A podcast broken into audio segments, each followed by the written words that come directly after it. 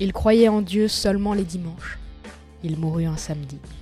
Il avait donc perdu l'éternité et la moitié de ses week-ends.